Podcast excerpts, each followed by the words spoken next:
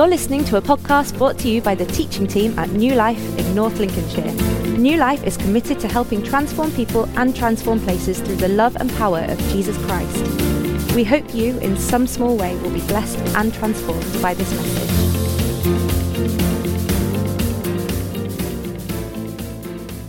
I'm bringing a message, just something that I felt. I was actually in a, a meeting a few weeks ago and felt that God dropped this uh, word in, in, in, into my heart. And I felt it was maybe something to share in that meeting, but the, the, the thing moved on. And, it, and uh, it didn't feel quite right at that time. But I've kind of been pondering this passage. So we're going to open our Bibles, we're going to have a look, uh, read a passage of Scripture, and then um, we're going to look into this and bring out a few thoughts from it this morning. And it just so happens that if you are doing um, if you are uh, doing the Immerse plan, you will get to this passage at some point because we're reading from 2 Kings, okay? Yes, I am preaching from the Old Testament this morning. I know that's a surprise.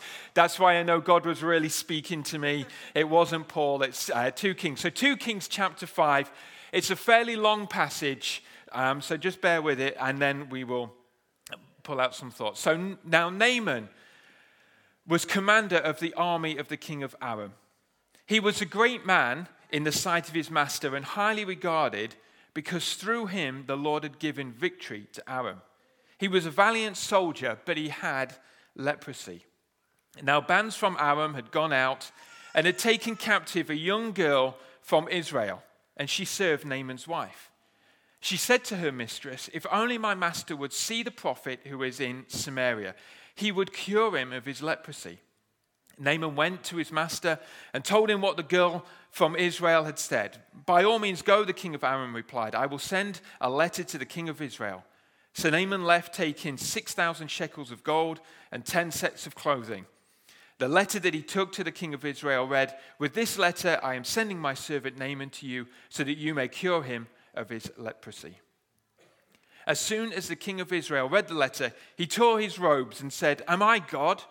Can I kill and bring back to life? Why does this fellow send someone to me to be cured of his leprosy? See how he is trying to pick a quarrel with me. When Elisha, the man of God, heard that the king of Israel had torn his robes, he sent this message Why have you torn your robes? Make the man come to me, and he will know that there is a prophet in Israel. So Naaman went with his horses and chariots and stopped at the door of Elisha's house. Elisha sent a messenger to him to say, uh, Go wash yourself seven times in the Jordan, and your flesh will be restored, and you will be cleansed. But Naaman went away angry and said, I thought that he would surely come out to me and stand and call on the name of the Lord his God, wave his hand over the spot, and cure me of my leprosy. Are not Abana and Pharpar, the, the rivers of Damascus, better than any of the waters of Israel? Couldn't I wash in them and be cleansed? So he turned and went off in a rage. Naaman's servants went to him and said, My father, if the prophet had told you to do some great thing, would you not have done it? How much more then when he tells you, Wash and be cleansed? So he went down and dipped himself in the Jordan seven times, as the man of God had told him, and his flesh was restored and became clean like that of a young boy. Then Naaman and all his attendants went back to the man of God. He stood before him and said, Now I know that there is no God in all the world except in Israel.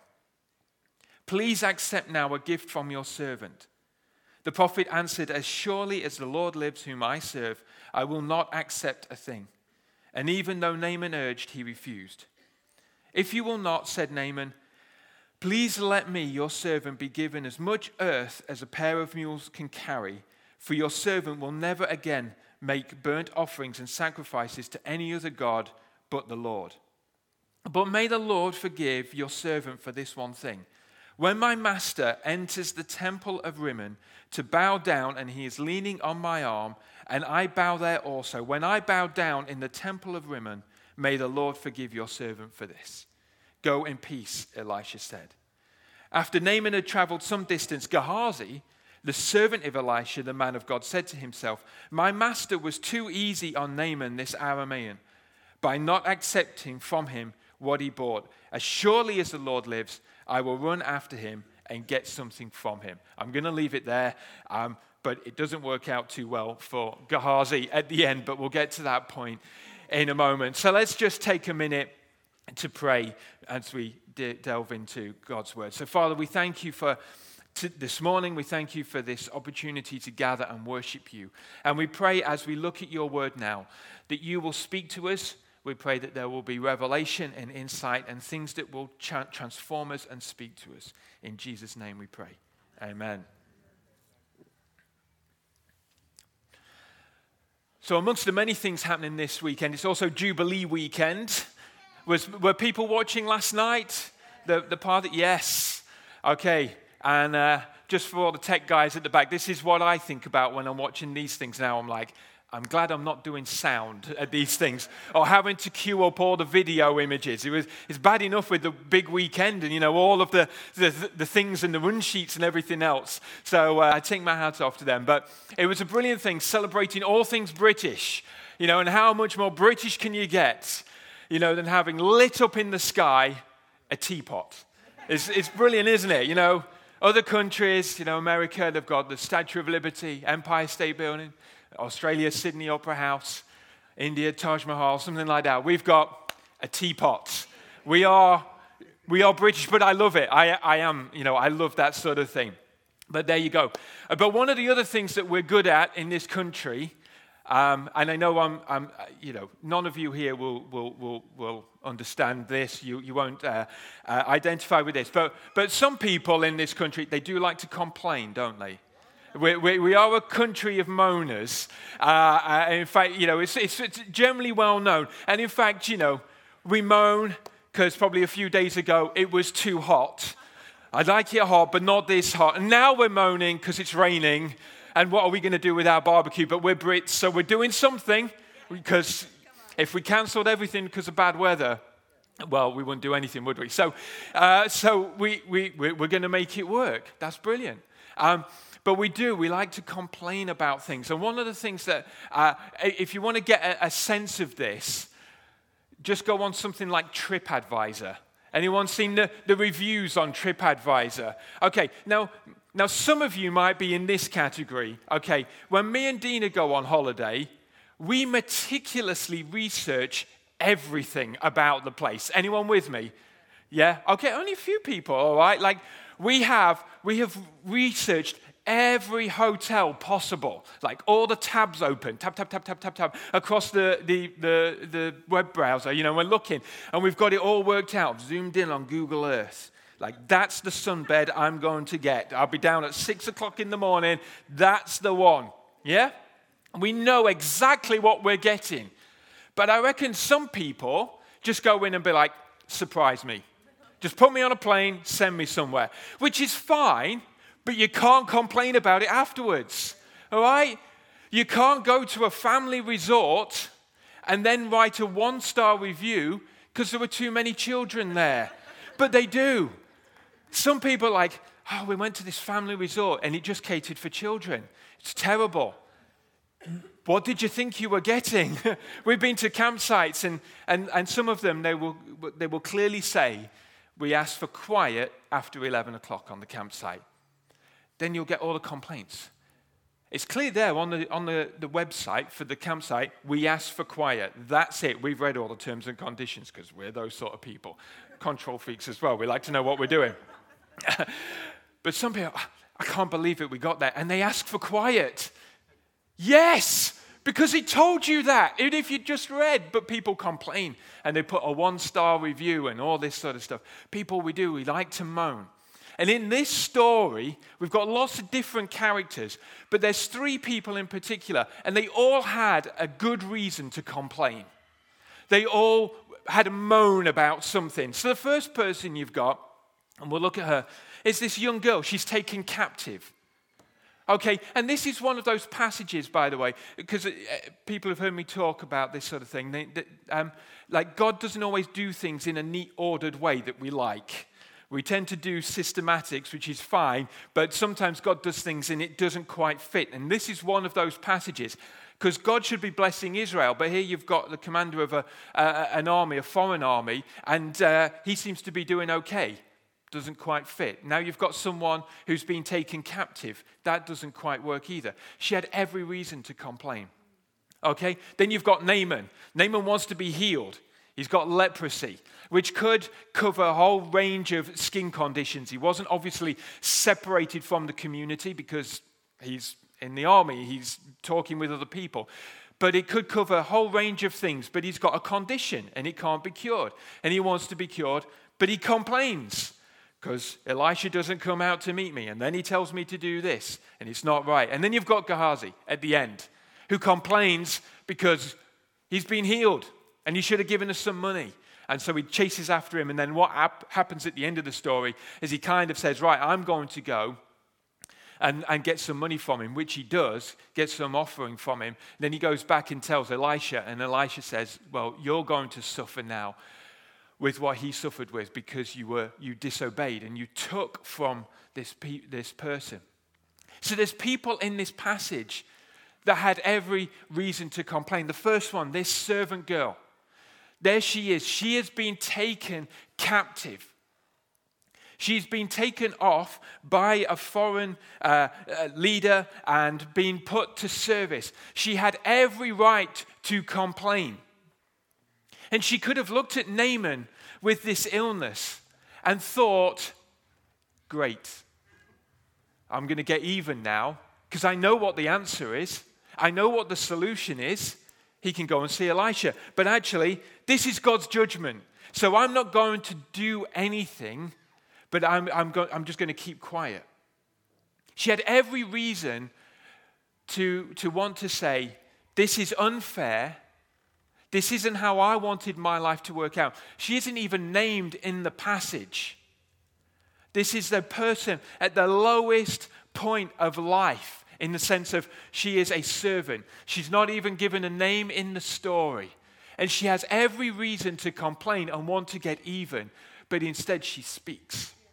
And she says, This is what uh, Naaman can do. He can go to Israel, he could go and see, or Samaria, he could go and see Elisha. And I think there's a challenge for us in this because sometimes we might get into a position where we we identify with this person. That we feel like, God, this is not fair. This situation that you've put me in, this isn't how I wanted things to work out. This is not how I thought my life should look. This is not where I thought I should be. I didn't think that these people should be blessed or whatever else it might be. And got every reason to complain, but instead sees that actually here is an opportunity to do something good that makes, a, uh, that makes an impact for the kingdom. Because ultimately, what happens is Naaman isn't just healed, but he says, There is no other God. Totally changed. And goes back, and the influence that he has has the opportunity to influence the rest of his nation too. And so there's a challenge because we can look and think, God, I don't understand why you have put me in this place. But maybe we just need at times to trust God. I believe that even though I'm not sure of the reasons, even though I don't see the fullness of the plan, I trust that you have put me here for a purpose. And rather than complaining about it, I'm going to see it as an opportunity to bring influence for the kingdom. Amen? So we've got to look for those opportunities because things aren't always going to work out. And even when we feel that God is blessing other people and it seems unfair, we don't have an attitude that says, well, that, you know, yeah, it's unfair I, I, and I'll take my opportunity if I can to get even. But actually, I'm going to use where I am and see where, the place where I am right now as an opportunity because we could spend a lot of time longing for the future, longing for things to be different. And actually, God is saying, I've put you here for a reason. So we've got the servant girl not even given a name in Scripture, but has incredible influence because she chooses to see things different. So she has an opportunity to complain, but doesn't, and uses her position for, for good. And then we come on to Naaman, who's kind of at the center of this story. And he has a complaint. And he says he goes away in a rage. but he changes his mind. One person complains, but has a right to complain, but doesn't. Another person complains, but changes their mind. It's a good idea sometimes to stop the complaining and change your mind because Naaman wouldn't have been cleansed if he'd have just stayed in that rage. Thankfully, he listened to common sense or he listened to the advice of others. It's very easy to dismiss what other people want to tell us, the counsel that they want to give. But here's the point Naaman was expecting this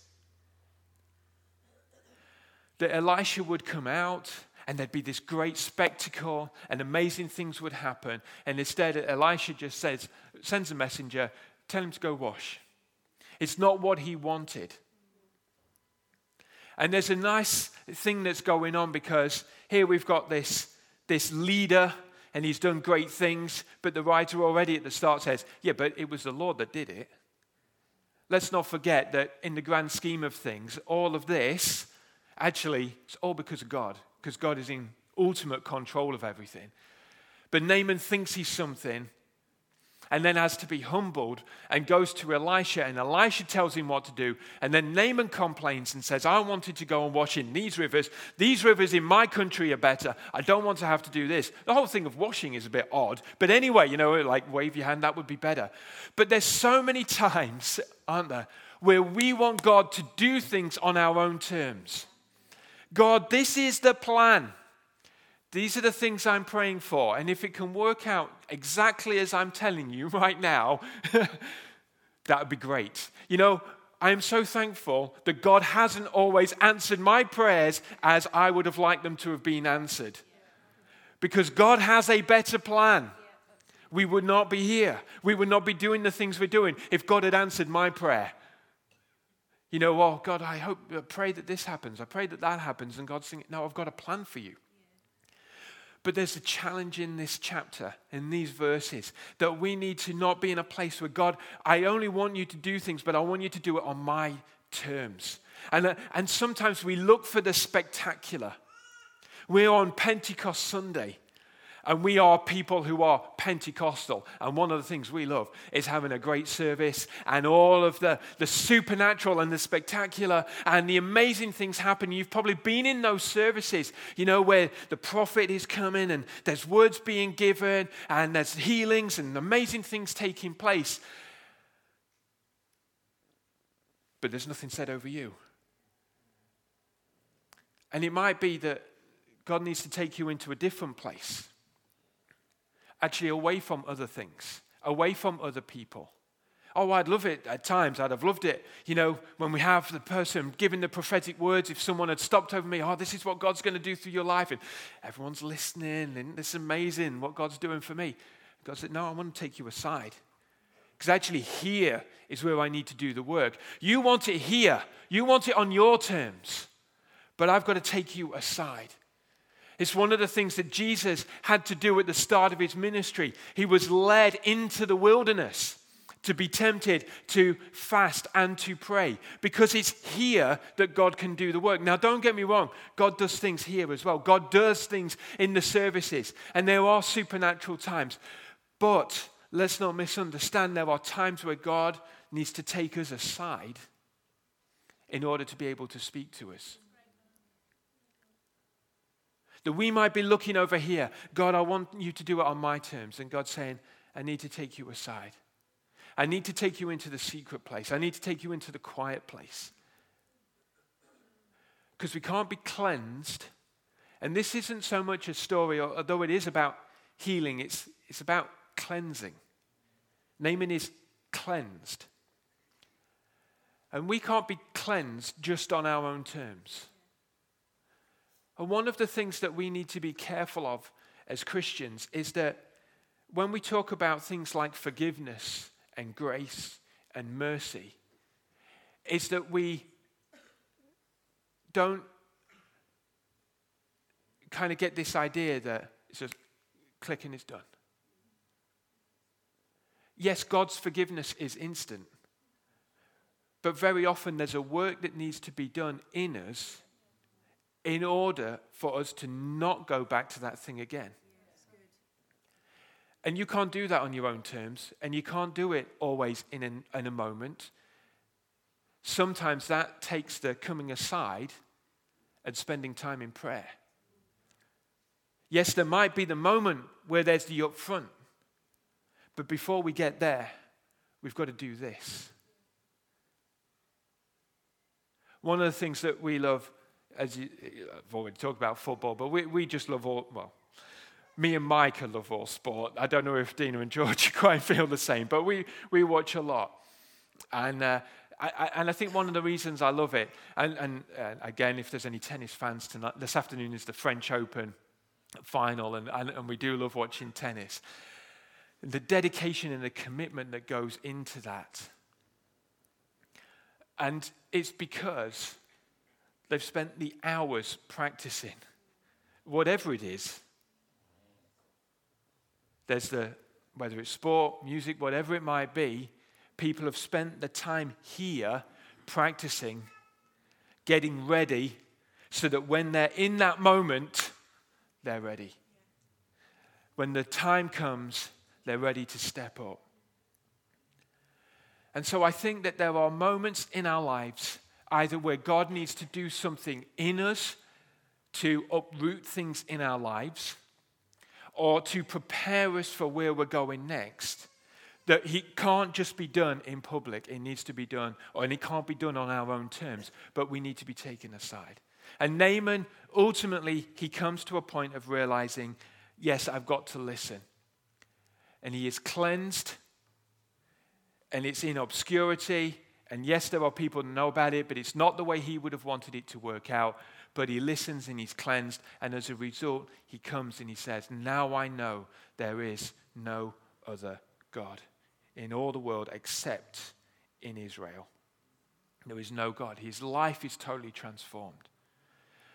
And I wonder if we just need to respond to that in some way in our hearts to say, God, I'm willing to submit. I'm willing to be, to be taken aside. I'm going to spend that time in the quiet, in the obscurity, because I want to be ready. I want to deal with these things so that, God, I can be used by you in great ways. So we've got Naaman who wants things on his own terms. And God does a work in his life. He complains, but he changes his mind. And then you've got Gehazi at the end who complains and doesn't change. He has a hard heart. And again, there's, a, there's just a challenge or a, a, reminder for us that when God does things in people's lives, we could, we could come back to being like the servant girl. It's not fair. God's showing mercy to them, God's showing grace to them. That's, that's not what I wanted it to be like. We are going to do the parable season, and I'm, I'm not sure if we're doing the parable of the prodigal son at any point. Maybe we are, so I won't steal people's thunder. But the point of that story, or there's several things. We often focus on the son that goes away, but also there's the attitude of the son that stayed. That God, I didn't want you to do that in that way, or you shouldn't have treated them like that. Are we people who are going to extend grace and mercy and continue to show it, where God does a work in people's lives. We are, we are Christians. And we're believing for the best, and we shouldn't look like, oh, this isn't right, you know, and then, and then complain about it when God does something. But we should celebrate what God is doing. Amen? Amen. So we've got to be careful. We've got to keep in check the attitude of Gehazi. And there's the greed and that, that just that, that attitude that's in him that's wrong. And we have to keep in check those things in our lives, the attitudes and the things that might just, it's not pleasing in God's sight. God, deal with those things in me, deal with those things in us. There's a couple of interesting things that happen at the end of, of this story. Bit of a strange thing. So, the first thing is that Naaman has this, this experience, uh, and he realizes that God is God. And, uh, and then he says, um, Can I take some earth back? It, I don't know if anyone caught that in the, when I read it. Can I take some earth back, as much as two, two mules can carry? And you might be thinking, why? Okay, why would someone want to do that? Well, there was this belief, this ancient idea that the God could only be worshipped. So we've had this understanding. You know, God, there's, there's no God in all the world except the one in Israel, right? But in a world where there's a belief in plurality of deities, and that's the sort of background that Naaman could, would have come from, he would have thought, oh, the, the God of Israel is bound to this place then because that's how they understood. There's a God here, there's a God there, there's a God there. Obviously, Israel was monotheistic. They believed in one God who was God over all. But Naaman didn't quite understand that at this point. Because guess what? He might have had a revelation of who God is, but he didn't understand everything. Anyone else sometimes feel like that? It's, it's, we're okay right? Not everything was worked out. He hadn't done his systematics, he hadn't got his uh, theology all finally uh, sorted. He was like, okay, so if I'm going to carry on worshiping God, I need to do it in the way that I understand. So he thought that God could, God could only be worshipped in that place. But if he takes the land back, then basically he can lay that down and he can stand and he can worship God. No need, because God is over everything. And the God we worship is a God for all nations. And the thing that we celebrate in as we think about Pentecost is that the Spirit is poured out because God wants us to be witnesses. Where? Jerusalem. Not just Jerusalem or Judea or Samaria, but to the ends of the earth.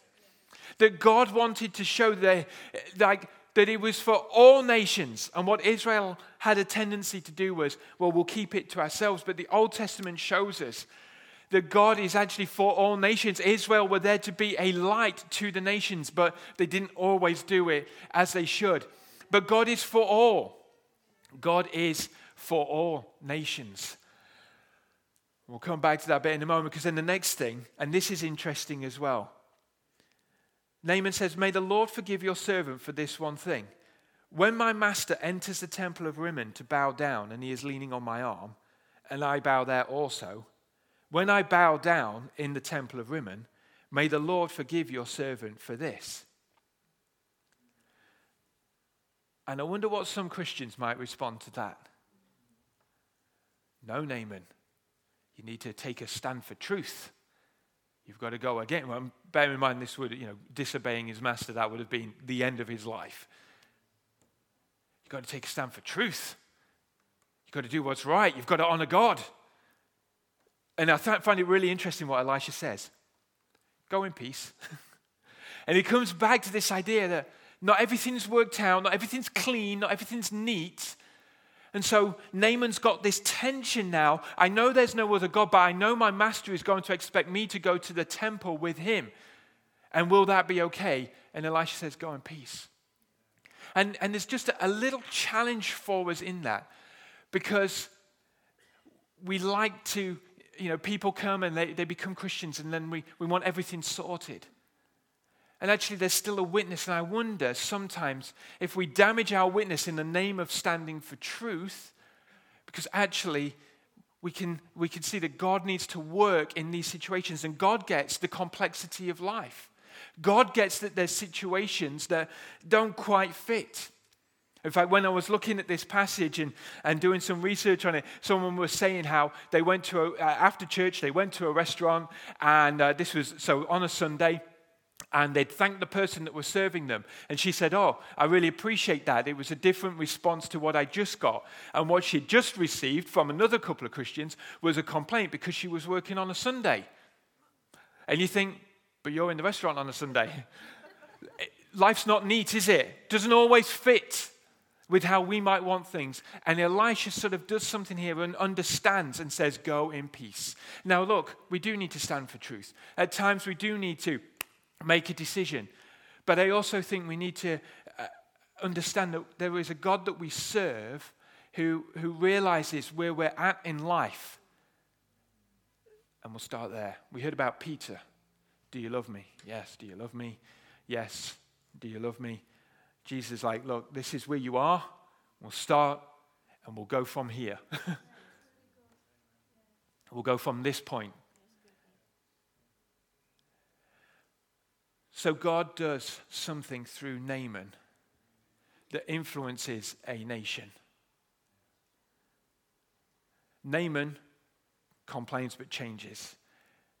And I wonder today, maybe there's things, situations in our life where we're thinking, God, I want you to do this on my terms and in my time and in my way. But God is speaking to us to say, actually, it's not going to be in that way.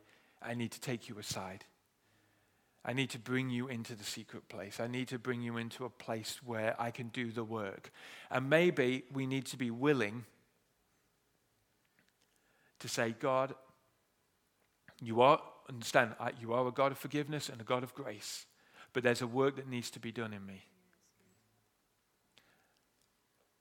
And I know from personal experience that's not easy to go on the process, on the journey of saying, God, I'm going to submit, and as long as it takes in order to do the work that you need to do in my life. And as we think about Pentecost, we think about the Spirit being poured out, people full of the Spirit, so that we can go and we can be a witness. So that we can influence people like Naaman, obviously, different context, different situation, but the same sort of thing. People who don't understand who God is, people that we might make a judgment about They'll never know. They'll never understand. They'll never realize. And actually, God wants to work through us because He's God for the nations, He's a God for North Lincolnshire.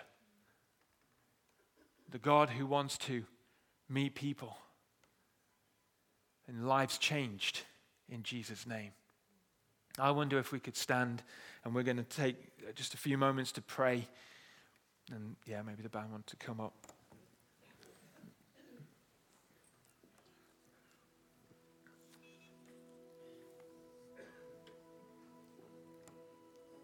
I just wonder if we can bow our heads, close our eyes.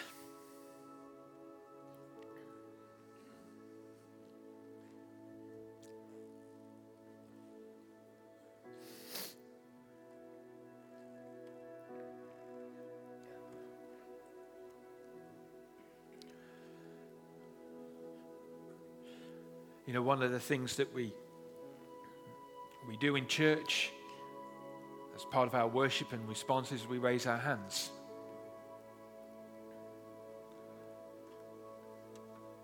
Some of that may be part of honor, some of it may be an act of surrender. Maybe as we're just taking a few moments now, maybe some of us just want to reach out our hands in an attitude of surrender, saying, God, I'm laying down my agenda. God, I'm laying it down. God, if there's people here this morning who just need to, to see that, God, you work in different ways.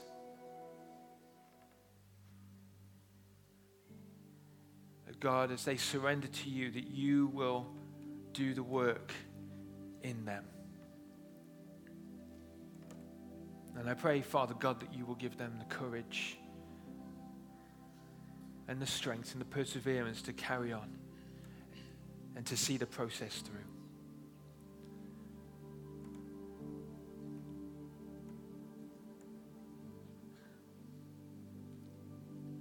And we raise our hands as well as a act of saying, God, I want to receive from you. And I want to pray for us on this Pentecost Sunday. And listen, we need to be filled all the time. It's a continual process, it's not just a one off thing. But today, particularly, we think about it. And maybe today, there's some of us here just feeling like, God, I want to receive from you that fresh anointing.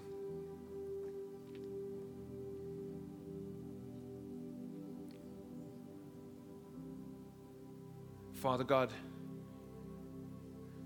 we pray that as your people, we will not keep to ourselves what we've received. Freely as we have received, freely we want to give. And I pray that we will be filled afresh with the Holy Spirit. Oh, Jesus. that we will have a renewed confidence to go. And as we were hearing about last week, to go and make disciples. Father, by the power of your Spirit at work in us, we will have the confidence to go and speak to people, to share the good news. We pray in Jesus' name. We pray, Father God, help us not to have the wrong attitude, not to be like Gehazi not happy with how things had worked out, not happy with the way Naaman had been let off. God, deal with in, in deal with those things in us, those attitudes, those thoughts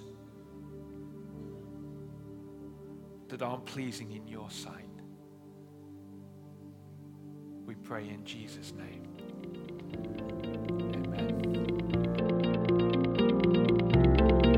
Thanks for listening to this message from New Life in North Lincolnshire. To find out more, do visit us online at newlifechurch.uk. Or why not pay us a visit? We'd love to see you.